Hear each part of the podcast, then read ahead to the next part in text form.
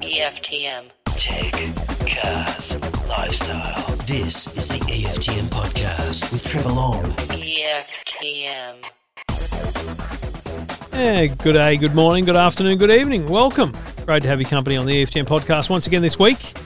Um, it is a cracking, crazy week. I might go into that in a little bit, but uh, still happy to get uh, to all the emails I got this week and try and get to as many people as I can, try and help them out with their tech questions. So there's a lot of that this week. Um, uh, so many strange and interesting questions too. I've got to be honest. There's a lot to learn for all of us, hopefully. Um, and it's always great to get your feedback too on that very thing. So let me know what you enjoy hearing about and um, whether you're enjoying the different parts of the show. I'm, I'm open to feedback always.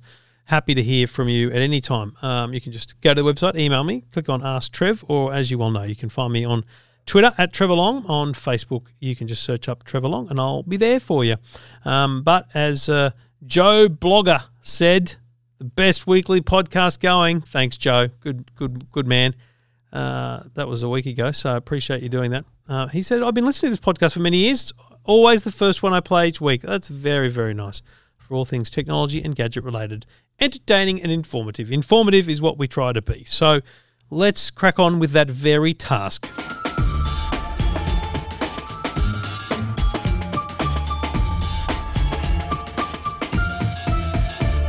And it was a fascinating week last week. I ended the week by flying to Melbourne with a Stig. Um, my first flight in uh, over 12 months. Very strange experience, although very familiar. Um, I slept through the whole thing, which was good. That's what I've always been good at sleeping on planes. I don't know whether that's because I get plane sick or just because it's a time away from family and there's no one nagging me. it's quiet and peaceful. Um, I used frequent flyer points to upgrade to business as well because what the hell else am I going to use frequent flyer points for at the moment?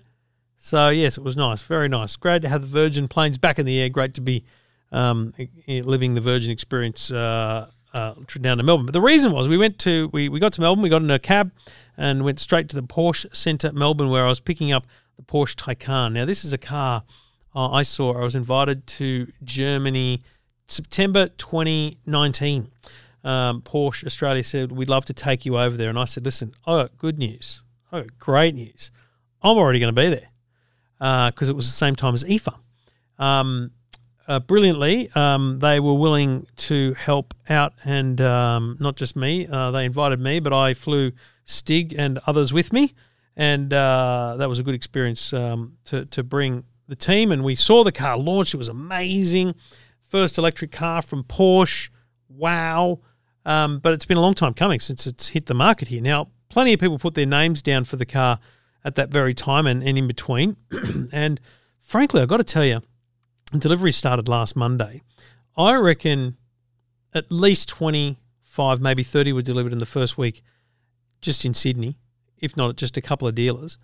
Um, and I think just as many this week as well. When I dropped the car back, I'll fast forward, um, there was at least six cars in there waiting for pre-delivery. And here's the weird thing. And I think I mentioned this in the video, which you can find at YouTube. Um, I I drive some pretty cool cars, Lamborghinis, Ferraris, um, Rolls Royce, all those kind of things. But I don't know anyone that owns those. I know one bloke that owns Ferraris. But this car, this Porsche, I know two people who have bought them and by now have them delivered. And I know at least one other who is ordering. That there's something about that to me. It's a two hundred thousand dollar car. But I gotta say, I am I'm thinking Oprah Winfrey vision wall style. Thinking I should put a Porsche Taycan up on a wall and say that's what we're aiming towards. Just start putting the pennies away. I can't see myself ever applying for finance for one because I don't like the idea of spending mortgage money per month on a four year lease on a two hundred thousand dollar car. It just doesn't just doesn't work for me. But who knows? Maybe the balloon is so big that the payments are actually quite low. I should look into that. Anyway, I digress. See, it's funny because last time we did the drive, um, um, again, the three of us, uh, we went from Brisbane to Adelaide. Um, it was a good drive, but it was a bit stressful because the supercharger network was new you had to stand around. I remember standing at Port Macquarie, um, up on the hill at the banana plantation, middle of friggin' nowhere before they relocated that supercharger. Um, and we were there for like 25, 30, 40 minutes before we could get enough juice to go the next level. This was very different though. This car is capable of 350 kilowatt charging, which they say is 0 to 80% battery in 40 minutes. So I thought, okay, so we need to stop at Euroa, Wodonga, Gundagai, Goulburn, and we're home. Cool. Now, the car is not, and you'll see all this in my full video review, this car's not, fr- frankly, not ready for Australia yet because there's a lot of data that needs to go into that infotainment system. The ChargeFox network hasn't been built fully at the point, point of delivery so that it can't yet calculate your whole route with charging. It can do it bit by bit, but it's not perfect. That That's a negative, but it's a very small thing. But here's what I learned straight up. We stopped at Euroa. We hadn't had anything to eat, so we quickly stopped for lunch. Pulled into the survey. There was nothing there but Macca's really. Uh, oh, it's a kebab shop and whatnot. But anyway, we got we got Macca's. Sat down. We were probably eating for 15 minutes max. Went back to the car and it had an extra 30% battery put in. Or was it 60 in 20 minutes? It was a lot. It, it, it had charged a lot in a short space of time to the point where I don't think we even needed to stop at Wodonga. But we stopped the night because we were doing the Today Show the next morning. But the next day, we were driving. We could easily get to Goulburn. But by the time we got to Gundagai, I was needing to stand up and shake the arms out and, you know, stretch the legs and get a drink. So we plugged it in again for 10 or 15 minutes and we got a drink and we came back to the car and again, way more charge than we needed all the way to Sydney. By the time we got to Goulburn, it was lunchtime. So we got lunch. We plugged in. 25, 30 minutes later, we had way more than enough to get to where we need to go, plus, you know, enough juice for the weekend of city driving ahead. It was a completely unremarkable experience. If you didn't know that it was kind of tender hooks, you know, is this the kind of thing you can do? You wouldn't have even thought twice about it. Wouldn't have thought twice about it. Now you're restricted, you have to stop at certain places. But that's to the benefit of the places. Everyone else should just be, you know, lobbying for for charges. But these things cost a million bucks to put in. But, you know, it's not going to be everywhere just yet, is it? But it was a brilliant experience. And that combined with the news last week that Volvo is going 100% electric by 2030 just gets me so excited about electric cars. And it really does. But again, I temper that excitement with the very brutal, raw truth that they're too expensive. I'm not talking about a Porsche, I'm talking about electric cars generally. And the MG ZS EV is the perfect example. It's a great little car. Looks good, drives well, good car. 260 odd kilometre range, plenty. That's enough to get you around the city, no dramas at all. Probably not going to take it on a road trip until we've got a bit more charging on the highway, unless you're willing to stop a lot more. But it costs 16 odd thousand dollars more than the exact petrol equivalent.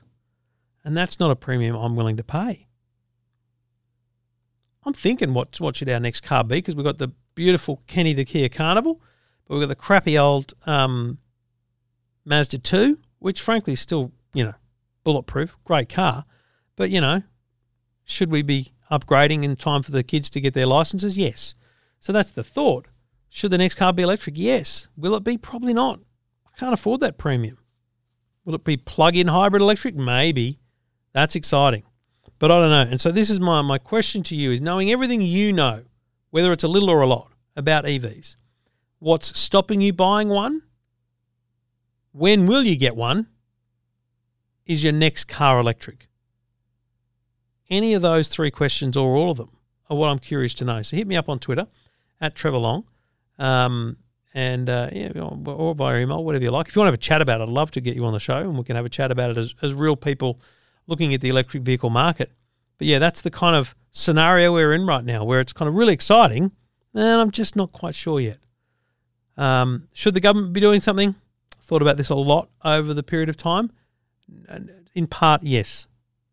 But I don't think the Electric Vehicle Council is on the right page, whinging and complaining about subsidies. The government doesn't need to do anything to ensure that electric cars come here. They're going to come, they have to, there's no other option. But the low end of the market is where people will be hit most.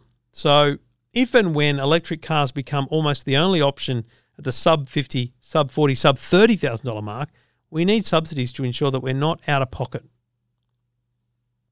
That's the critical thing. It's too expensive to buy an electric car right now. I don't know how we bring that price down. We need to make sure that the car companies are not being subsidized to keep the prices higher. It should be that the price is not parity, should be five grand more because that's the cost of the technology, the R and that's the potential savings in petrol. And it should be that that five grand is the buffer that we're perhaps incentivized. I don't know. And maybe there's incentives for people that are all in, got solar, you got batteries. There's more incentives to be electric. That would be exciting. Time will tell. Anyway, would love to know your thoughts on those questions. Um, what do you know about electric? Are you planning to go electric? When will you go electric and why won't you go electric? Will your next car be electric? Which will it be? Let me know. Go to the website, EFTM.com, click Ask Trev. EFTM. This is the EFTM podcast. EFTM podcast. Thank you for listening. Trevor Long here, taking your calls. Any tech questions you've got? G'day, Craig. G'day, Trevor. How are you? Yeah, real good. What can I do for you? Uh, mate, I'm uh, looking. I'm starting a new job, and I'm. Uh, I've got to purchase a phone for the job. I don't want to use my own my own phone, so uh, I was looking at a um, a recycled phone. Just wondering what you uh, would recommend. So, what are the requirements of the phone? I mean, um, Oh, a lot of a lot of uh, uh, photos, I'd imagine. Uh, taking emails as well. yeah. So And, and is when you say you don't want to mix business and pleasure, so you've got your Yeah. own phone. You're going to have a new number with you with your new work, are you? that's that's right. That's right. And they- I've got my got my own iPhone uh, 11 Pro, and I just I don't want to keep getting work phone calls on that. So Now, I'll get another. I don't want to freak you right out here, but um, you know the iPhone 11 allows you to have two numbers. Does it? Yes. Well, there you go. I didn't know that. So, your is your new work just going to give you a SIM card? Is that what's going to happen? No, they'll give me an allowance. So I'll have to go and get a SIM. So, I mean, I just, I just want to talk about dual SIM first because it is a much more convenient way to go. And I, to be honest, I've known about it for a while, but I've never used it until the iPhone 12 came out. I started mucking around with different networks and SIMs and all that stuff. But here's how it works: in your phone, there's one that little SIM tray that you pop out with a with the paperclip. That's Yes. where you put your SIM card. So right now you've got a SIM card in there. That's how the phone knows what your network you're on and what your number is and Yep. everything.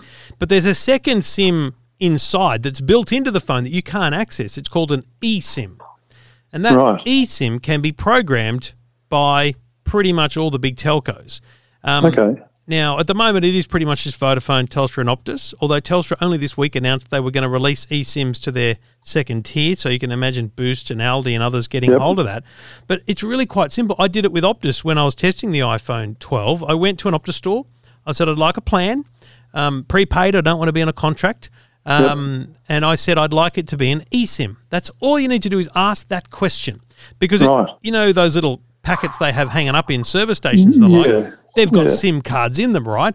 With an Yep. eSIM, the packet just has a barcode in it, a QR code. Ah, And so what happens okay. is they activate it, they give you, you know, you deal whatever plan you do, and then you use the camera on your phone to activate it, and it, it downloads a little profile, it creates da, da, da. And so what happens is then in your settings, you go into mobile, and then there's two lines, and you can label Right. one of them work and one of them home or one of them personal. Yep. You can you can ensure that your primary line is personal, but for every contact, this is how it gets crazy. For every contact you store, you can label them. I want to use the work line for this contact. So, you know, mm. if you've got clients or business or work colleagues, you can put those in your contacts and you label them work.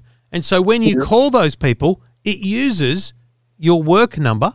When you call your wife or friends, it uses your personal number. And most importantly, if you want to on the weekend, you can just go into the settings and tick off, and it turns it off for the weekend. And then you can good turn it, turn it back on on Monday morning. Yeah, perfect.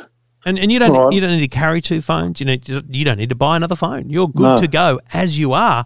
You could rock up on Monday to, to a new job with the work phone in your pocket as well as your personal phone. And by the way, of course, you can turn off your personal um, phone while you're doing work stuff, so you can Yeah, right. you know, save that distraction. And when the phone rings, it tells you whether it's ringing from the personal or the work line, so you can make that decision to choose to ignore or not the call.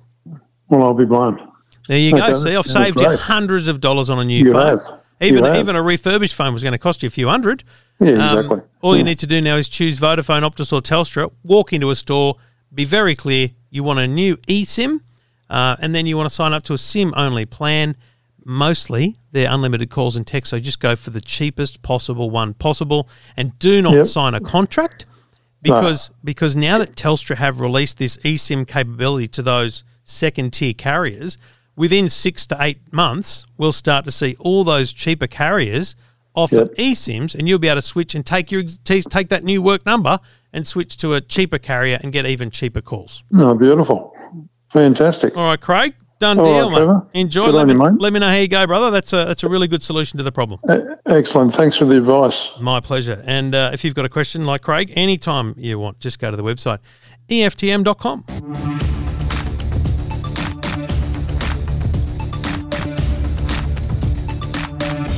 Got a question, head to the website, click on Ask Trev, and you'll uh, get straight through to me. G'day, Ross. Oh, g'day, Trev. How are you, mate? Yeah, real good. What can I do for you? Mate, I'm, I'm a Sparky, and, and I'm wondering about these um, these charging figures that they're giving for electric cars. Hmm. Um, they just seem to be way over the top in, in my thinking. So the figure you mean, like when we say it's a 22 watt or 50 watt and 150 and 300, those are the figures that blow your mind? Yeah, the actual charging figures. Like I, listened to your podcast the other day when you were talking about your trip in the Porsche from Melbourne to Sydney, Hmm.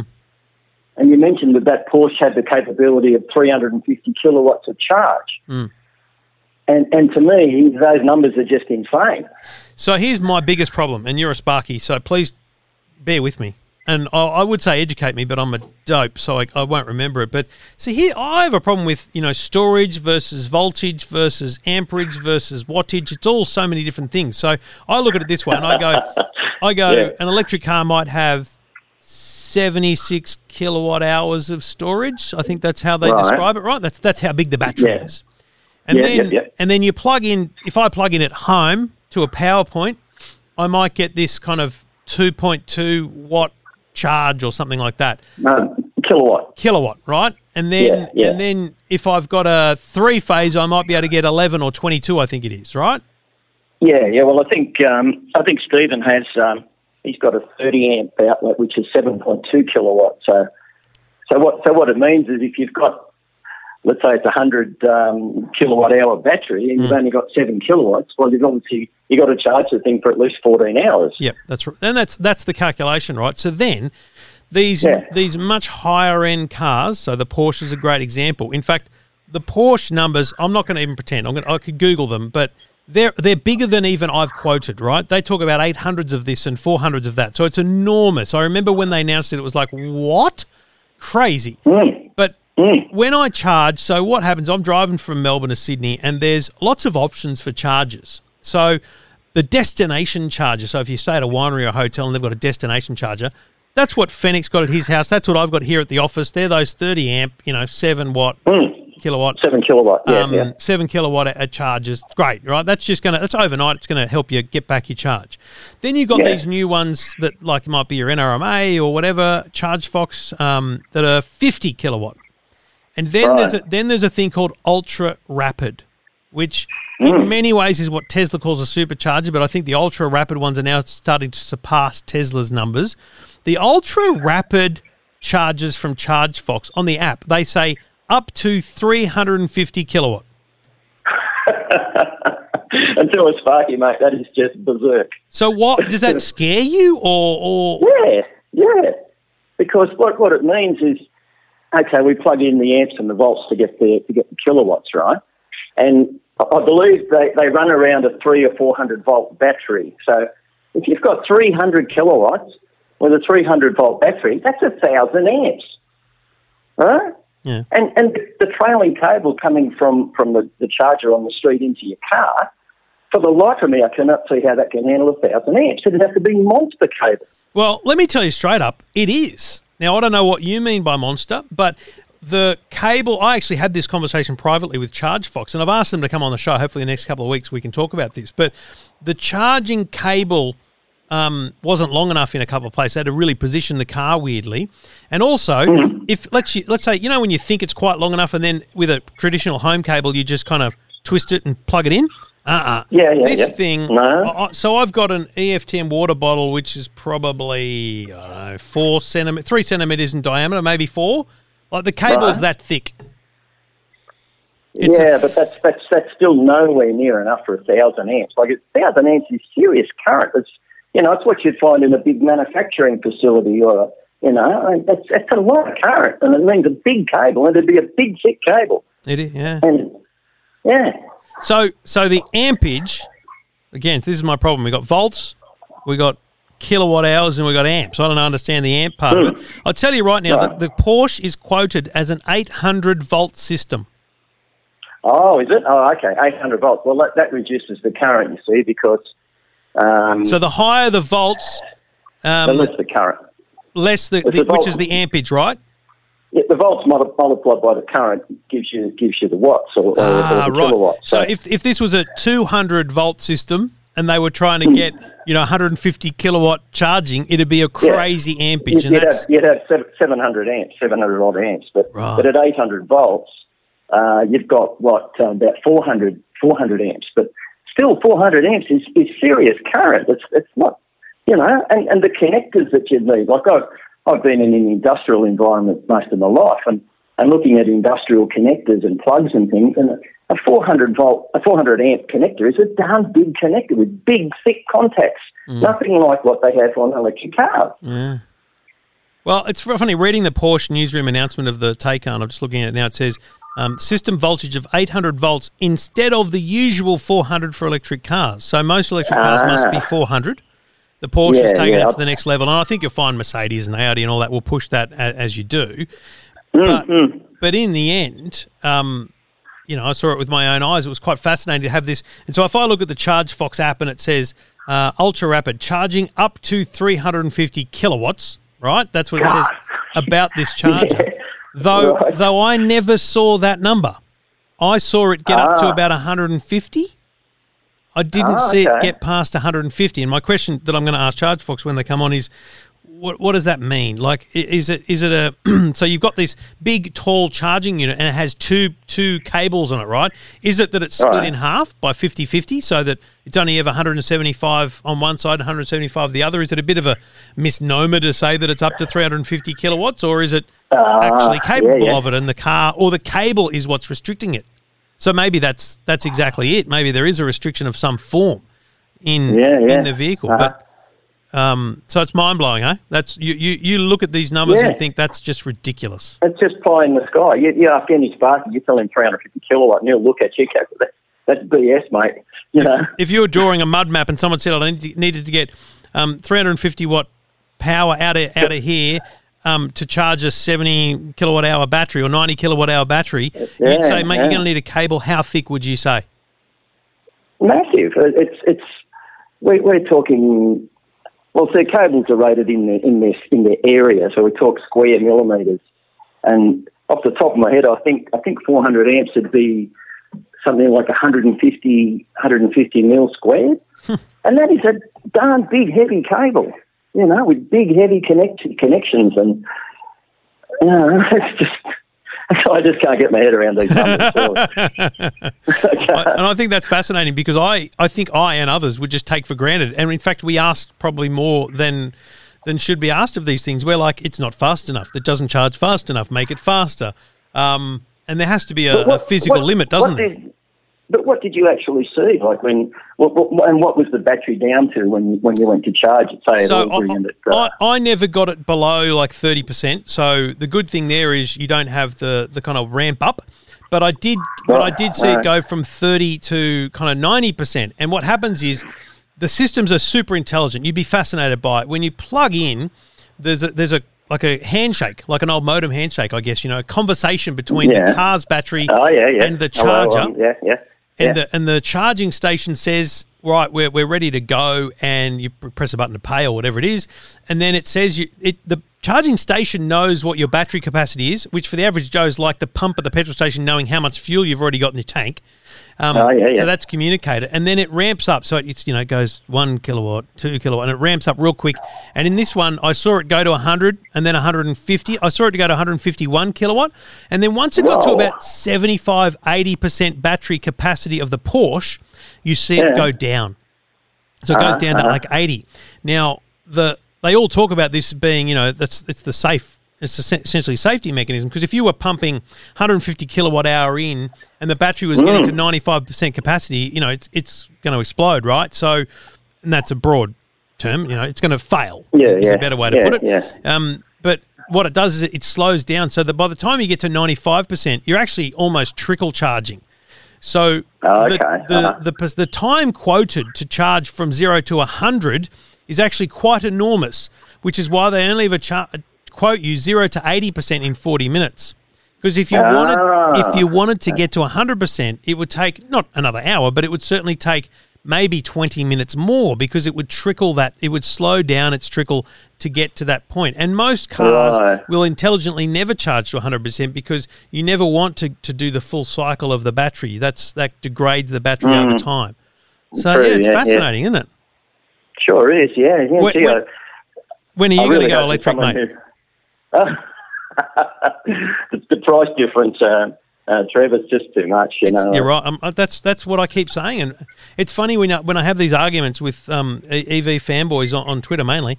Um, they they just don't get it because they've either overinvested in their car, and I know people who've bought Teslas other than Stephen, and I'm like, you you can't afford that car. And I, it's well done, well done that you've got the loan and you're doing it. But let's be honest, your family budget probably shouldn't be spending the you know thousand bucks a month on that. You probably should be spending five hundred on a on a car half the price. But you've sacrificed, and I respect that. I, I had a BMW, you know, twenty years ago. I shouldn't have. That was a stupid thing to own, but I loved it and I, it was good. But there's no appreciation for the the value of the car cost in a family budget, and I just think that's what blows it out for most people. Yeah, yeah, gee. Uh, There you go, mate. You learn something new every day. Yeah, yeah. Well, I I hope there's someone who can shed some light on this because, Well, I'm, I've, I've especially, asked I've asked Charge Fox to talk about it. So yeah, well, let's, let's hope we can. especially when, when you look at these places that have got multiple charge points, and you think if you've got multiple charge points capable of hundreds of kilowatts each, you'd need a substation there to power them, and and that's really expensive. We're talking serious money here. Well, You know? what's what's often the case is that, and again, I don't know what you know, but what I see with my eyes is three or four charging points stations. So there's seven or eight outlets. Um, I normally see a huge battery array, um, which is kind of the size of a half of a, a demountable kind of you know those construction demountables, maybe half the Yeah, size of that yeah. as battery. And then Yeah. there's there's normally a small solar array, so they're, they're actually Mm-hmm. charging it that way. And then there's a huge unit, which appears to me to be that kind of substation you're, you're referring to, but it's not a Ah. it's not of your traditional you know half a block size. It's just a again a small yeah. fenced off area where there's some Mm. form of you know uh, electrical work being done. You, you've also got to think of the, of, of the cost here. You know, if you're running 150 kilowatts and you're running that for half an hour, well, that's that's 75 kilowatt hours, right? And if and if you're talking at the normal rate of what 25 or 30 cents, uh, you know, we're talking probably 20 bucks worth of electricity in Yeah, that. so time. they charge. So Charge Fox charges about forty five cents per kilowatt, and Right. um, Tesla charges about fifty two. oh, So okay. you know, they're re- where where they where they're paying for it, you know, or the car companies are paying for it. It's being recouped. It's cost a million bucks to put one of these charges in. So yeah, Hmm. it's it's a lot of money, um, and that's the future. Is is how we monetize that to a point where it's not more expensive to have a electric car than it was a petrol. Yeah, yeah, gee whiz. And then, then you've got the issue of people living in units and all that, you know. Oh, yeah. Welcome to the future. Food for thought, Ross. Yeah. Food for thought. It is, mate. Yeah, yeah. All right, buddy. Thank you for the question because it's it's a good, Okay, good thing for me to understand and think about. All right, I'll try and talk to Charge Fox about it in the weeks ahead. Fantastic. Thanks, Trev. Cheers, buddy. Anytime. And uh, if you've got a question, see, that's the thing. I, I, I, never, I mean, I thought the cable was big and fat going into the car, but I'd never really thought about whether or not it was bigger than it might be expected or smaller. So, yeah, fascinating. Any question you've got, hit me up.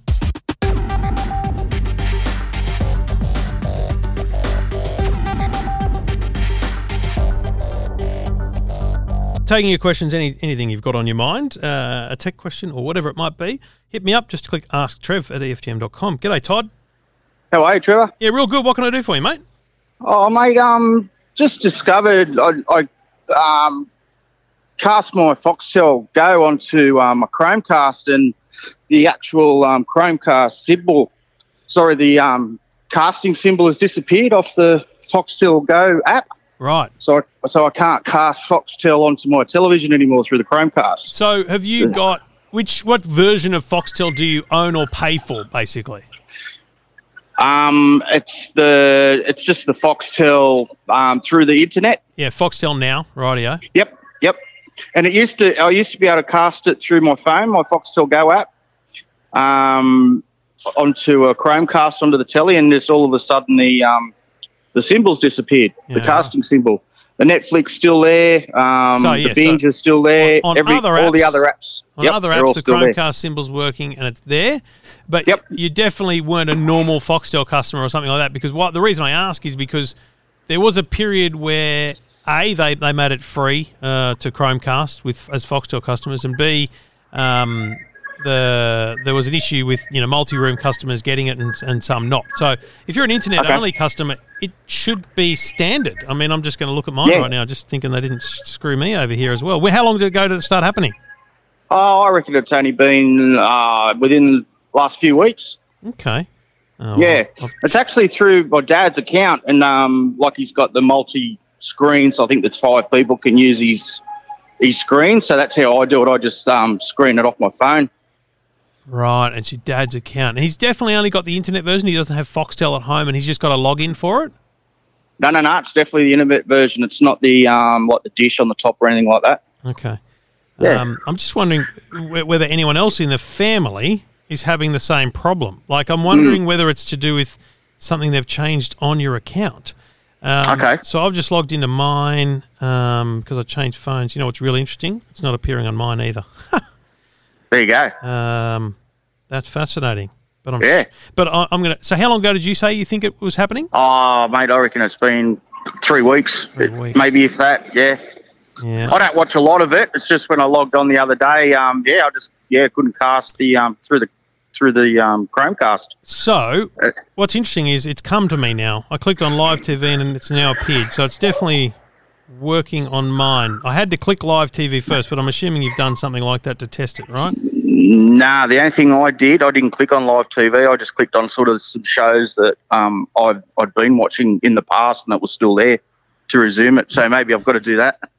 Give it a try. It does seem ridiculous that that would be what you need to do to give it a kick up the bum. Because what happens is that little area of the screen kind of goes searching while you while you're using it, and it's present up the top Yep. all the time, right? So it shouldn't Yeah. disappear or reappear. Um, I'll have a little bit of a squiz around. Um, the other Alright. thing I would suggest is logging out and logging back into the app. Yep. to see if that gives it a kick up the bum as well. And, Okay. um, and let me know how you go with both those things. And, and failing that, we will um, we'll maybe try and find someone at Foxtel who can uh, give you some advice. All right? Yeah, thanks for that, Trevor. Yeah, I just thought it was a little bit odd that all the other apps were fine, Yeah. like Netflix, YouTube, everything's still got that symbol, and now all of a sudden the um, Fox Go, the symbol's missing. So yeah, Yeah. Fascinating. all right. All right. Well, let's see how we go with that. All right. Good on you, mate. Thanks Good for your help, Trev. No Bye, worries. mate. Anytime. Uh, if you've got a question like Todd, uh, just get in touch. Go to the website, EFTM.com. EFTM. This is the EFTM podcast. EFTM podcast. Congratulations to uh, Anthony Bennett, I think it was, um, who won the Dynabook Portégé laptop. Um, thousands of entrants, tens of thousands of entries, very exciting. Um, and we, we did the Gleam random draw, and uh, Anthony was our winner. And he contacted me yesterday and was excited and said thanks. Um, so that's awesome, and we'll get that prize out to him very, very soon. Had a good chat in the uh, Man Cave Man Cave moderators group. The the boys who help out with the Man Cave, like the, I'll be honest, the sentiment in the Man Cave Facebook group was, um, you know, congratulations, congratulations, congratulations. But then there was one or two people who go, well, he, his pro, his public profile is just competitions. He must be a prize pig. They didn't say that, but that's the insinuation. But here's the thing: there's a couple of defenses to that. Firstly, a lot of people have very private profiles and they only publicly post the things they're required to, i.e., competition entries. Secondly, it's actually, well, maybe three things. Secondly, it's actually smart to have separate profiles. Um, you know, you might have a separate email address for competition entries. You might have a separate postal address because that way you stop yourself getting spam into your main inbox. Smart. I respect that. And thirdly, it's an open competition. Free to enter. Anyone can enter. The point of my giveaways is not just to reward those people who are loyal listeners and readers. The point is to grow that audience, right? And to get more people. So the next giveaway is is, is good. It's a good one. I won't go into details, but I'm going to try and and wait the entry. So it's free to enter. You get a, get a couple of entries. Good, well done. But then the more loyal, the more in the club you are, maybe the more entries you can get. Um, we talked about this with the team. We're thinking, you know, when you watch my videos, maybe there's codes that appear, or I say, maybe on, um, maybe in the podcast, there's more verbal codes because you're the people that are most loyal, and I respect that. Um, but also, my hope is that you tell your friends and your family about what EFTM does. I want more people subscribing to this podcast, and I can see those numbers, and they don't grow at a great rate, but they grow. But I'd love to see it grow bigger. So tell your friends about podcasting. Tell them about this show. Maybe there's incentives for that. I don't know. Um, but that's the overall premise of doing those things. So, anyway, congratulations to Anthony. And uh, all I'll say is make sure you're part of the club here. Podcasting, you're in the EFTM Man Cave on Facebook because we've got some good things coming. That's all. That's all I'm going to say.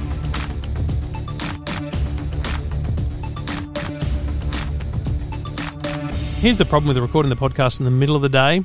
I'm really hungry. Um, I've been getting to the office at 4 a.m. because I picked the kids up in the Arvo at 3 and often have a banana for breakfast. But Jesus Christ, right now I am so hungry. And it doesn't help that Daniel's just published an article on EFTM.com that says KFC app launches free delivery if you're hankering for a tower burger. Now, I don't know what a tower burger is, but I'm looking at the photo and I'm mouth watering. I want one. It looks like it's just two fillets with a bit of cheese and lettuce. I mean, maybe I should try one, right? What do you reckon? Um. So the KFC app, uh, Kristy Woolrych, CMO at KFC, said we've listened to our fans. We've made ordering easier than ever by launching delivery via the KFC app. So you don't actually need to use the um, DoorDash app. You can just use the KFC app.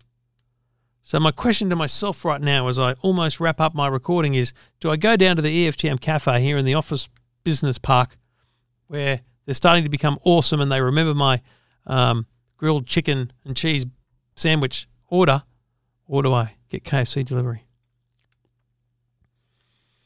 Hmm. Thinking about it. I mean, you know, I should try out the service, right? The delivery service. See how long it takes. Well, you'll just never know. This is the EFTM podcast. EFTM. Thank you for listening. Got a question? Hit me up. Go to the website EFTM.com. Click Ask Trev. G'day, Ken. G'day, Trevor. What you doing, mate? How can I Uh, help you? Look, I've got a, an LG TV Yep. um, that I've had for a few years. I think I bought it in about 2009. 2009, Mm, Yeah. like 12 years ago. Yeah. Okay. Yep. Yeah. It's a smart TV. It's a 42 inch.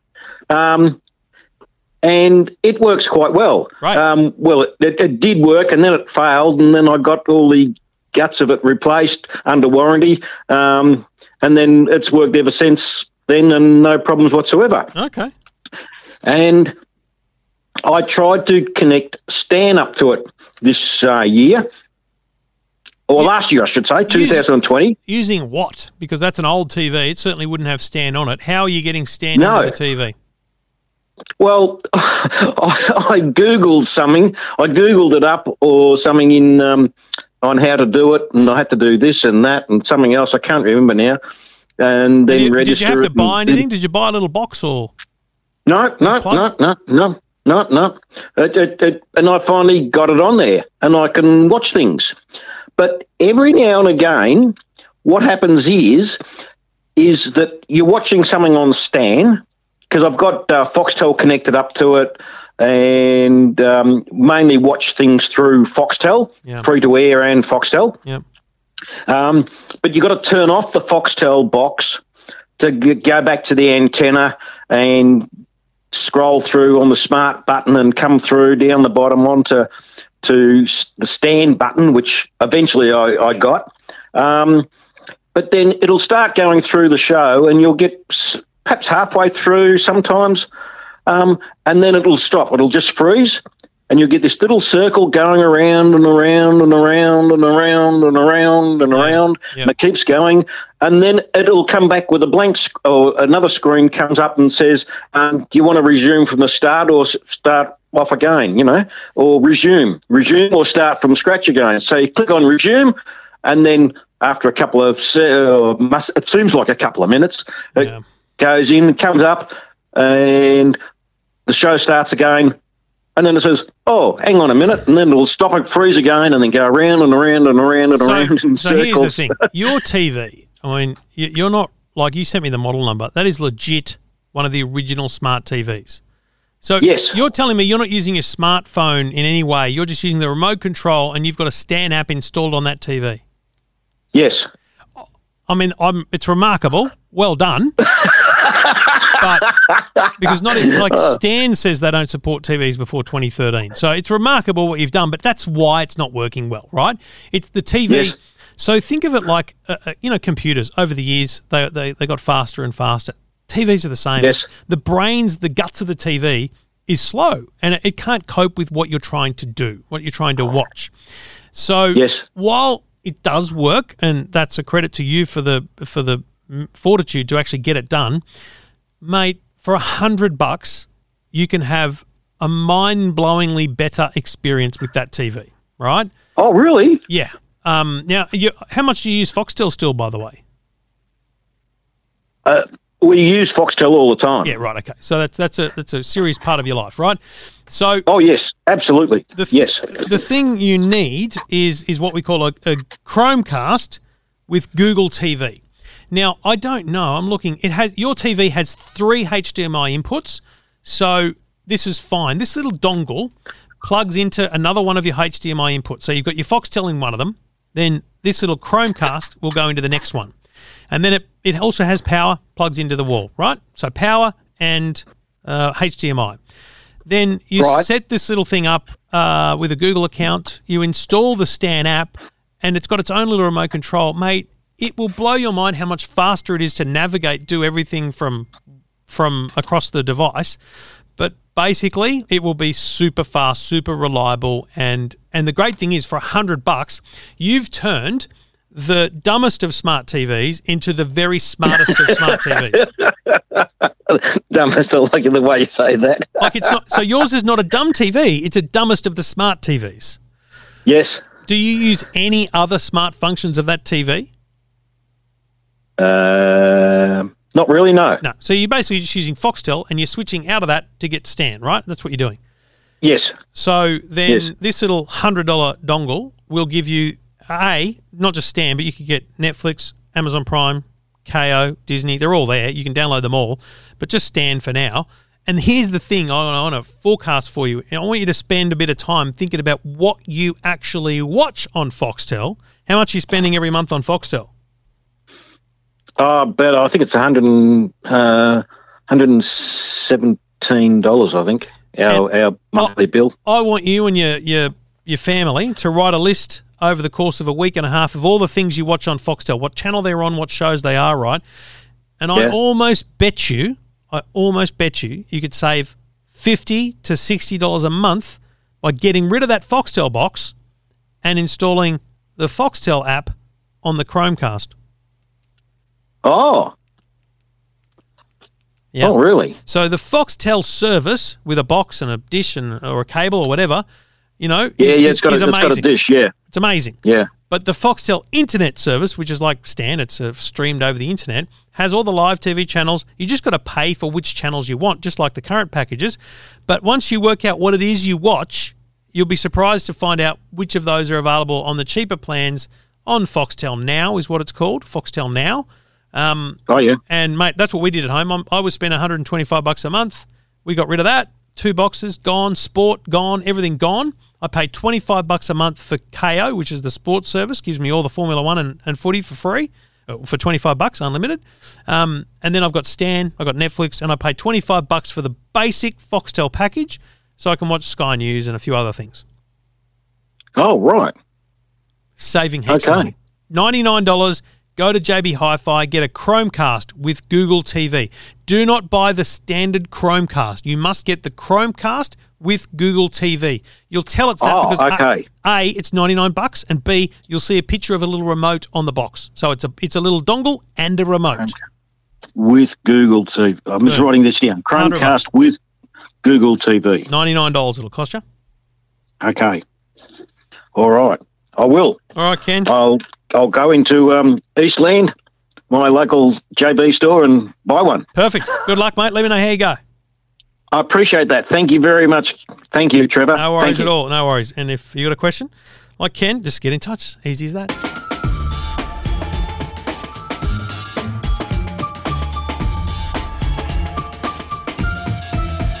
Let's keep going with calls. G'day, Brian. G'day, Trevor. How you going? Yeah, really good. What can I do for you? Oh, well, I need you to help me join the dots, Trevor. And the dots I'm talking about are the domain name dots and dot coms, dot aus, dot nets. God love it. So Uh, yeah. you- you're looking to do this for your, for your like your family or your business? Well, I've having been made retrenched last month, I'm starting a new business, so I'm trying to work out what is the best way for me to get the right kind of domain name. And I have to tell you, the advice that seems to be out there is varied, Trevor, um, depending on where you're buying it from. Yep. And a lot of the places are foreign. And um, so th- there seems a ranking, Trevor, and you'll correct me if I'm wrong. There seems to be like a a ranking like you want to go for the .dot .com name, but some are saying, well, .dot .net is just as good. But if you're in Australia and you're only trading in Australia, forget .com. .com AU, AU is where you want to be. Um, and then, of course, how much are you going to be paying for all of this?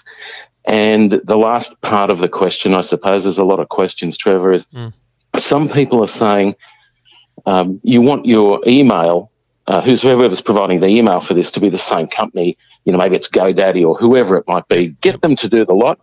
Other people are saying, man, you know, if something goes goes wrong with that that over there, you, you're going to be losing your ability to communicate Yep. with your business. Maybe you should think about keeping that separate. I'm looking to you to try and unravel all of this for me. All right, I'm I can I can speak with a relative level of authority here for a couple of reasons. I've been selling domain names for like 30 years. Um, like it was a big business for me. I don't know, 25 years ago. We were we had our own bloody domain. We were selling we were building websites, and so we, we started selling domain names, and we realized they were a big thing. So we started doing them on mass. Uh, uh, Chris Murphy, the the music manager, INXS manager, who passed away recently, I reckon he bought 400 domain names from me in one year. He was just such a nut for it. He wanted to own everything. It was it was fun. It was a fun little boom, dot com Wow. boom, if you like, back then. Well, not not big money in it, but it was a fun little thing to be in. Um, I don't do it do it anymore, but I still have the kind of registry set up. I still know what's there, and I still buy domain names for myself for my own things because I'm I'm kind of of the ilk. And so let's start with the first thing of which one should you get. I'm of the ilk. You should get whatever the hell you can. Um, so EFTM, for example, I, I bought EFTM.com.au when it first when we first launched. We also had everything for the man.com.au and and this kind of thing because we, we thought we didn't know how it would brand out. Um, EFTM.com was not available. Someone owned it. But I don't know, four years ago, I kind of looked it up and I thought, oh, I'll try and negotiate. So I actually bought it through escrow and all that kind of jazz, but not not the public kind of search purpose. But for me, especially given you're at that very embryonic point of starting a business, personally, I would build the business name around what you can get as a domain name. So my wife and I were mucking around with this, uh, you know, about a year ago, looking at whether or not we should. She wanted to do this little venture, and we were. I was searching domain names for her to determine whether or not the idea of a name she had would work and different things like that. Because I thought that really, if people are going to hear the word, like it depends how people are going to find your business. If you're always, you know, emailing them or whatever, then it doesn't matter because search doesn't matter.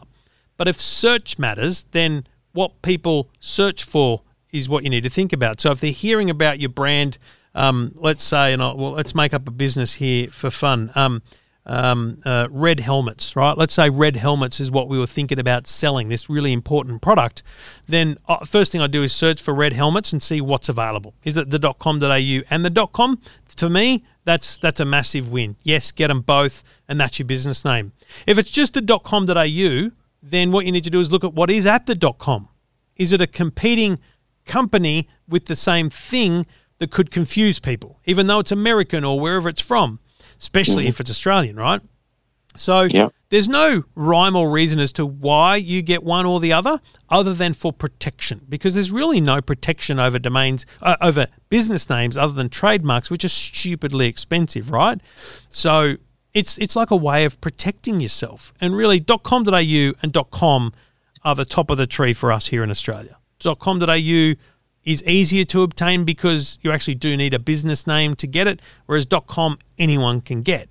Um, the rest of them, .net, .net.au, .everything, there's a million dots. You know, unless it's stupidly relevant to your business, then don't don't stress about it. Focus on the .com.au and the .com first. Um, so that that's my my approach to what's available. If it is something that is very popular and therefore not available in the in the big names like .com.au or .com, then look at what's available and who the competitors are. Because again, if people are going to get confused going online and finding someone else, especially if that someone when you search Google has strong search results, then it's going to be very hard for you to crack it online. Okay, and coming back to the question of do you, do you want to go with a all-in-one provider, and is that risky for business if you lose your emails, that everything goes down with them? Should you be keeping your emails uh, with with somebody else rather than the the website and and you know the domain, or do you just bundle it all in with a you know a snack pack? I'll, let. I'll let you decide, but I'll tell you what I think of both methods. So I have forever been a believer in the separate everything, mainly because people get ripped off. So a domain name is something you can buy without any other thing attached. I own the domain name, done. That's it. And by the way, uh, you know, a .com.au would probably cost you thirty to forty dollars a year. Is a rough Yeah. number, okay? Because that they have to be registered for two years. So .com you can register for just one year at a time, or up to ten years, so you can own it for for a longer period um, and protect it, kind of thing. Um, because forgetting to renew is the biggest risk for any business online. So always keep keep your ducks in a row there. So separating it out means you can own the domain name and buy the domain, and then find the solution you want going forward for all the other things. The problem is the biggest part of the solution is what we call DNS, domain name servers. Now, I won't lie, even though I can register domain names through my own registrar and probably save five bucks a year or something, I use GoDaddy, right? I've got a GoDaddy account. It's got DNS built into it. It's got all these things, and any domain name I buy, I buy it there, and then I use it for DNS, and that's it. That's all I use it for. I've got some websites at GoDaddy only for testing, but I, I wouldn't. I haven't launched a website publicly on GoDaddy. I use different hosting for websites.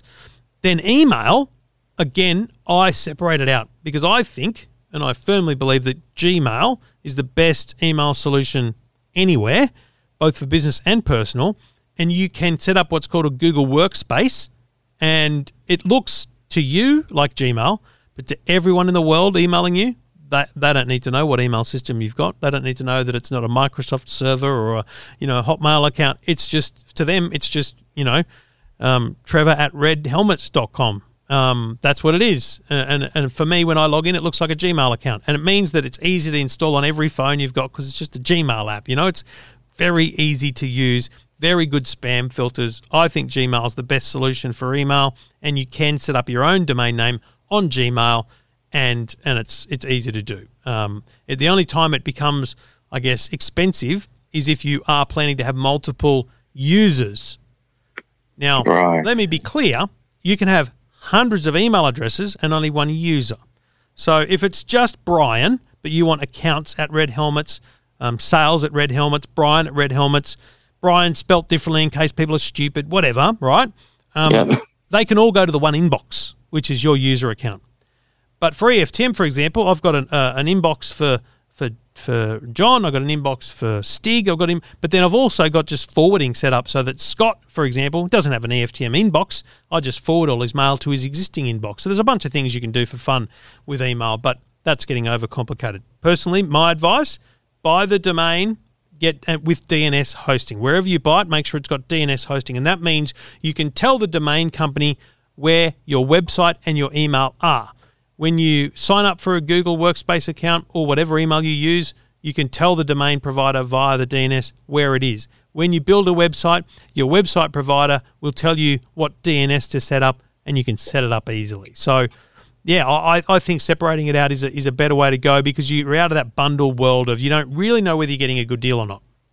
Okay, and for somebody like me, is this something that's within my grasp to just jump in and work your way through and ask the questions of whoever you're talking to, or you know, do you do you outsource this to somebody and say, "This is what I want. This is the advice I want. This is the domain name I want. I've already got it. Can you?"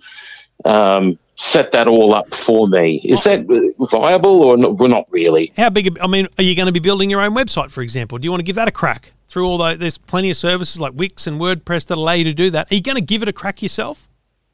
Well, I'm oh, look. I'm thinking about it. I'm a one man show, so Why not? Um, like here, here's my argument. Why not? So if you give it a crack yourself and you stuff it up, the worst thing that happens is you own a domain name and you're not currently using it. And then you go to someone, you say, build me a website, set me up email, here's the domain name password. That's how they get it working, right? Done. Yep. But there is, I believe, great reward in having that kind of ownership, understanding, feeling to everything, where it means that when you build a website your own through Wix or something, or, or um, WordPress is what I use. I think it's fantastic. Um, Mhm. You, if if something changes and you want to do something, you just do it. You don't have to ring someone and pay someone. You just do it. Um, Yeah. I think you'd be surprised. So let, let me give you this recommendation, only because it's what I do. Set go go to GoDaddy, buy the domain. Find Yeah. but GoDaddy and, and in your email to me you went into much more detail about how some places it seemed like you searched and it was not available the next day. I think GoDaddy is reputable enough that they're not going to um, they're going to show you something that's not available when it is or is available when it's not and vice versa. They're going to try and sell you every domain name under the sun because it's what they do. Um, but if you like some of them, buy them. Whatever, there's no drama there. Just be careful as you're checking out, untick all the other boxes. Um, Yeah. The only box I recommend you maybe tick is the domain protection, which is a way of uh, essentially protecting your private details like your phone number from random scammers who can, because domain information is public. They can look at who owns it and they can send you emails and phone calls. It's a massive scam going around. They ring in, and say, "Do you want to build a website?" and all this kind of stuff. So pay for the privacy protection, which domain name, which GoDaddy offers. I think it's a good service they have. Um, but other than buying the domain name, choosing the ones you want, and the and the privacy protection, that's it. And and then you want to make sure that it has DNS in, included. That might be a service you need to sign up for, but I think it might come with buying a domain name, so you don't need to add it on. Once you've got that, then go to Gmail and search, go to Google and search for Google Workspaces. Um, they keep changing the bloody name it. I'll be honest, it's stupid what they do. It used to be called Google App, Apps. Um, I'm gonna just search my email now. I'm pretty sure it's called Google. Well, maybe it's called Google Work uh, Workspace. Google Okay. Workspace is what it's called now.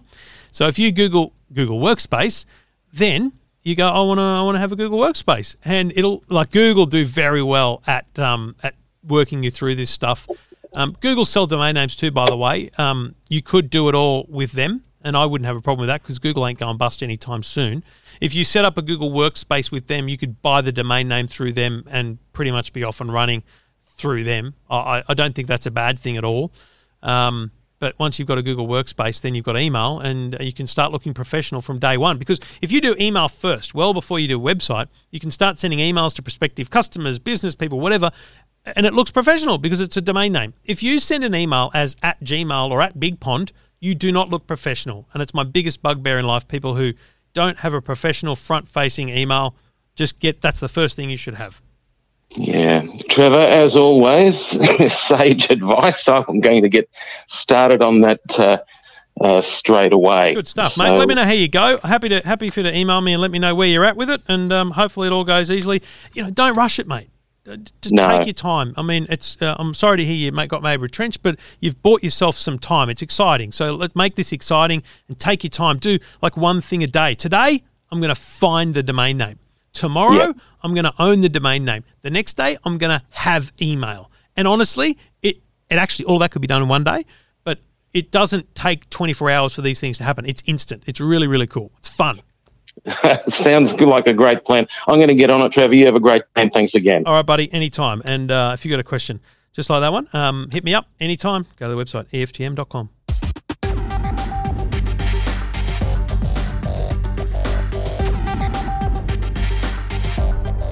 Thank you very much for listening and downloading. Please tell your friends. Please share the podcast. Please leave a rating and a review. Um, and feel free to you know click subscribe on all the other devices via the iTunes store because the subscriptions is what actually makes the charts count.